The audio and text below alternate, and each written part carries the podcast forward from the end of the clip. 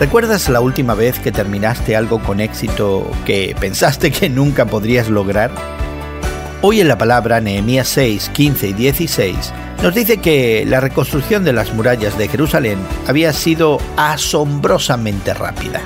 Tomó solo 52 días completar ese proyecto, que se terminó a principios de octubre del 445 a.C. Las excavaciones arqueológicas, interesantemente, muestran que la construcción de la muralla fue a prisa y algo desnivelada, como cabría esperar en un proyecto que se completó tan rápidamente. Y aunque la nueva muralla no rodeaba la totalidad de Jerusalén, aún encerraba poco más de dos hectáreas. Nehemías y el pueblo enfrentaron enormes obstáculos desde el ridículo hasta la amenaza de muerte, y sin embargo oraban constantemente y pusieron su confianza en el Señor.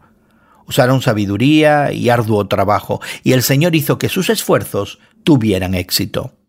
Interesantemente, su obra testificó del poder de Dios a los incrédulos que los rodeaban. Las naciones vecinas se sintieron humilladas, pues reconocieron que ese trabajo se había hecho con la ayuda de Dios. Por supuesto que la reconstrucción fue importante para el pueblo de Dios, pero también fue una forma para que el Señor mostrara su gracia, bondad y poder a los incrédulos que rodeaban a Jerusalén. ¿Y tú, qué fortificaciones has construido en tu vida? Comparte esa historia de victoria con alguien en el día de hoy, enseñándoles a Dios como aquel que hace posible lo que a nosotros nos parece imposible. Hoy en la Palabra es una nueva forma de conocer la Biblia cada día, con estudios preparados por profesores del Instituto Bíblico Moody. Encuentra Hoy en la Palabra en tu plataforma de podcast favorita. Más información en hoyenlapalabra.org.